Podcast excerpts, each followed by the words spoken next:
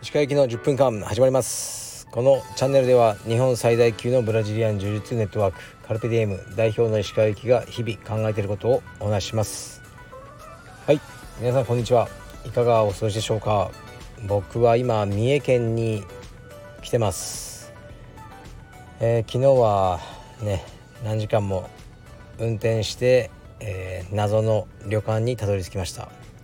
で今日はですね長島スパーランドという、えー、遊園地ですね。かなり大きなものですがそちらに来てます。で隣にあの温泉というかスパもあるんですね。で僕はスパの方に行っていいと言われたのであの遊園地には行かずにスパにこれからあの数時間いようと思います。で妻と子供は遊園地で遊ぶということです。もう石川家はいつもそんな感じなんです。苦手分野はねお互いしないでいいという風になってます。で明日はですねあの、まあ、今回のこの旅の本題である犬をねあのブリーダーさんから譲っていただく、えーためにまあ来たんですが、でここからまた車でいちじかんぐらい走るのかな。それでね犬をお迎えして明日また東京まで走ります。はい、ではレターに参ります。石川先生こんにちは。インスタでバックトゥザフューチャーのドクとマーティの、えー、投稿を拝見しました。バックトゥザフューチャーは最高ですよね。何作目が好きですか。また好きなシーンやキャラ、演出などバックトゥザフューチャーについて語ってもらえると嬉しいです。三重のロングドライブお疲れ様です。無理なさらずに。はい、ありがとうございます。バックトゥザフューチャーのについては何度か話してますが本当に大好きです。えー、クリストファー・ロイドの、えー、演じるドクと、えー、マイケル ジェイ フォックスのマーティ・マックフライですね。で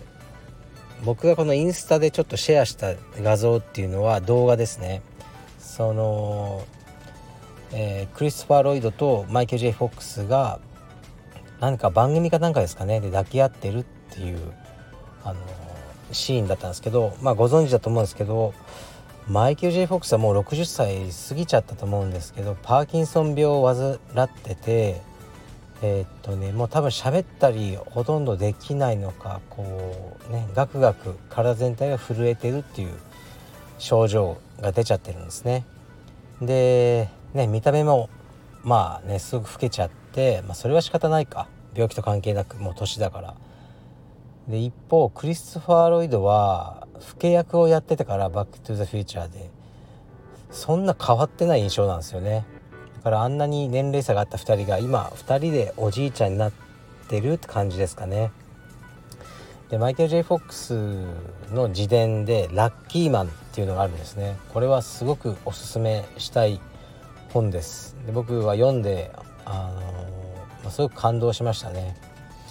で、まあ、彼はラッキーマンってね自分のこと呼んでてそういうね若いうちにあのパーキンソン病にかかってしまってすごい大変な思いをしてるんだけどそれでも僕はすごくラッキーだったっていう趣旨のことが書いてある本ですね。非常に素晴らしいです。もうあのなんだっけえー、っとバックトゥザフューチャーのスリーの撮影の時にはあの症状が出始めたのを感じてたっていうふうに書いてありましたね。でも自分では認めたくなくて病院とかもあまり行かなくてその辺の心の葛藤についても詳しく書かれてますね。だから有名なギターのシーンはワンで出てくるんですけどねジョニー・ビー・グッドですよね。でスリーでもその同じシーンを撮り直すのかな、ね、やるけどやっぱ全然体の動きが違かったっていうふうに言ってますね。まあ、そう言われてみると表情とかにも少し出てたかなと思います。でワン、ツー、スリーどれが好きかというともうこれは完全にワンですね。ワンの終わり方って君たちの息子は大変だとか言ってなんか続きそうな終わり方はするんですけどまあ、監督脚本のロバート・ゼメキスはあのワンはもうワンというかあの映画はあそこで完結したはずだったらしいんですね。でも続編を作ってくれ作ってくれっていう声でツー、スリーと作って、でツーとスリーが本当は一つの作品だったけどもう長すぎたんでこう分けたという感じらしいです。今だったらよくあることですよね。ロード・オブ・ザ・リングとかそうそういう感じですけど、当時はあまりその手法がなかったから僕も劇場で見たんですけどツーの終わり方を納得できなかったですね。えこの状態で終わるのえみたいな、そのドラマじゃないんだからと思ったのを覚えてますね。で半年後にねスリーがもう公開されるっていうあの、まあ、革新的な手法でしたね当時では。だからツーとスリーは少し切り離して考えてて、僕はワンが好きですね。でワンは家族の話だったんですよ。でツーとスリーは家族という要素がすごく少なくなっちゃったんですね。でそれ な, なんでかというとそのジョージ・マクフライあのマーティ・マクフライのお父さんを演じた役者さんがツーから出てないんですよね。あのなんかギャラで揉めたらしくて出なかったらしいです。だからすごく大事な登場人物なのに少し出てるんですよ。別の俳優さんが特殊メイクをして出るっていう形になったんですね。でここでかなり脚本があの制限がつけられてしまったなと思いますね。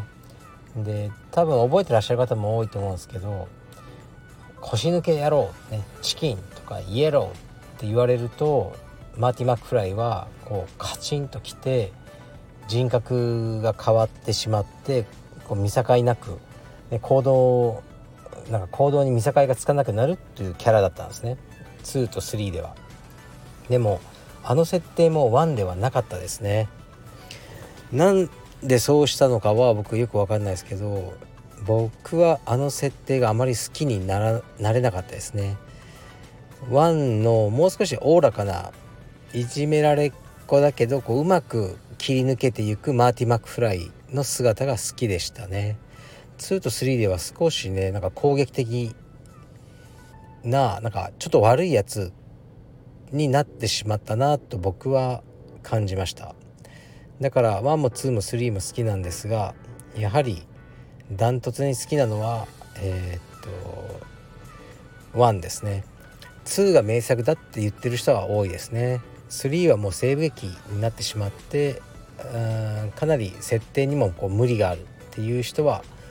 多いですが、僕はワンが好きですね。好きなシーンはロレインですかね。お母さん、まあ、お母さんに将来なる人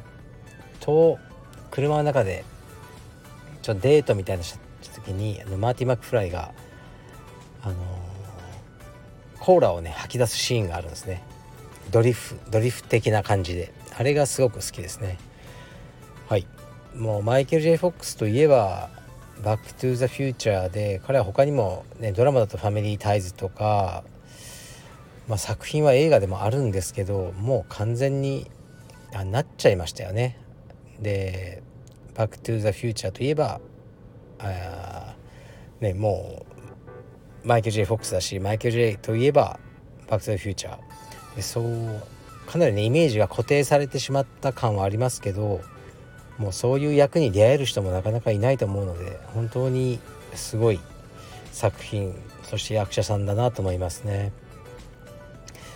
でマイケル ジェイ フォックスはなんというかその後もだからやっぱ結構苦しんでましたよね。まあ、病気のこともあったし、もうね何やってもマーティ・マックフライに見られてしまうというねジレンマがあって、かなり大変だったようですが、まあでもね先ほども言ったようにそういう役に出会える人はなかなかいないと思いますね。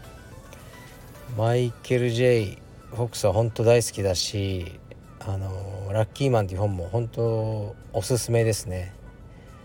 でバックトゥザフューチャーをね見てないとかいう人がたまにいるんですよ。たまにあの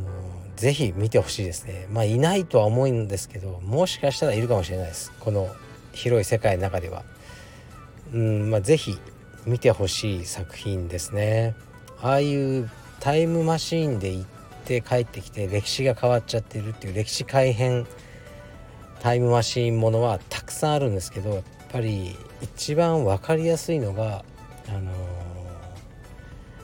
ー、なんですか、ね、バックトゥーフューチャーだと思いますね。同じような感じの歴史改変というか過去改変で好きなのは、えー、バタフライエフェクトですね。アシュトン・カチャーのこれは続編とかいっぱい出たんですけども、それはもうほぼねあのゴミですね。映画としてはやっぱりバタフライエフェクトのあのワンというか、まあ、最初のやつですねがすごく好きだし、話に矛盾がないなと思います。はい、今日は映画というかバックトゥザフューチャーだけでもうじゅっぷんかん語ってしまいました。はい、じゃあ僕は今から温泉に入ってきます。失礼します。